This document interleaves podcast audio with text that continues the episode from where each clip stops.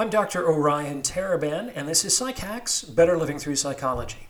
And the topic of today's short talk is The Right Decision Doesn't Exist. This is something that I hear from my clients almost daily. They're at a crossroads in life, and they're feeling anxious about making a decision because they want to do the right thing. They want to make the right choice. Understandable enough, right? The problem is that implicit in the idea of the right choice is the existence of many, many wrong choices. This creates a situation in which people put immense pressure on themselves to discern the one right way forward from among the many, many wrong ways. And that's not really how I see life. The older I get, the more I realize that there is no such thing as the right decision. Rather, there are decisions that take you in one direction, and there are decisions that take you in another. That's it. Like, this path goes to the beach, and this path goes to the mountains. Which path is better? Which path is right?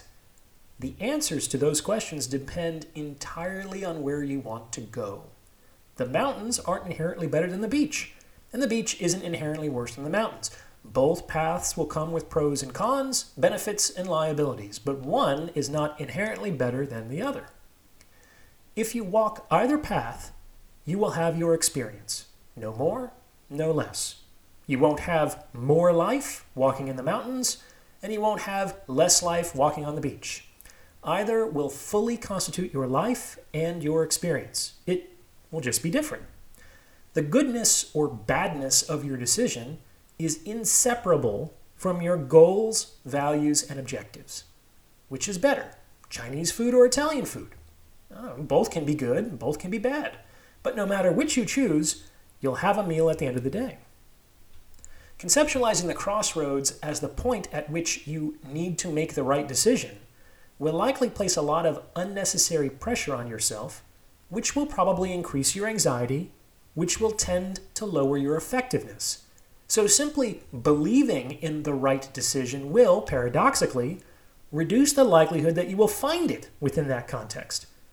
Until you're at the point of mastery, pressure is counterproductive. So just clarify for yourself what it is that you want and ask yourself do I want to go here or do I want to go there?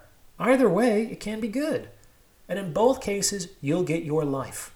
No more, no less. What do you think? Remember to like, comment, and subscribe for the algorithm. And if you'd like to schedule a consultation, you can reach me at psychhackspodcast at gmail.com. Thanks for listening.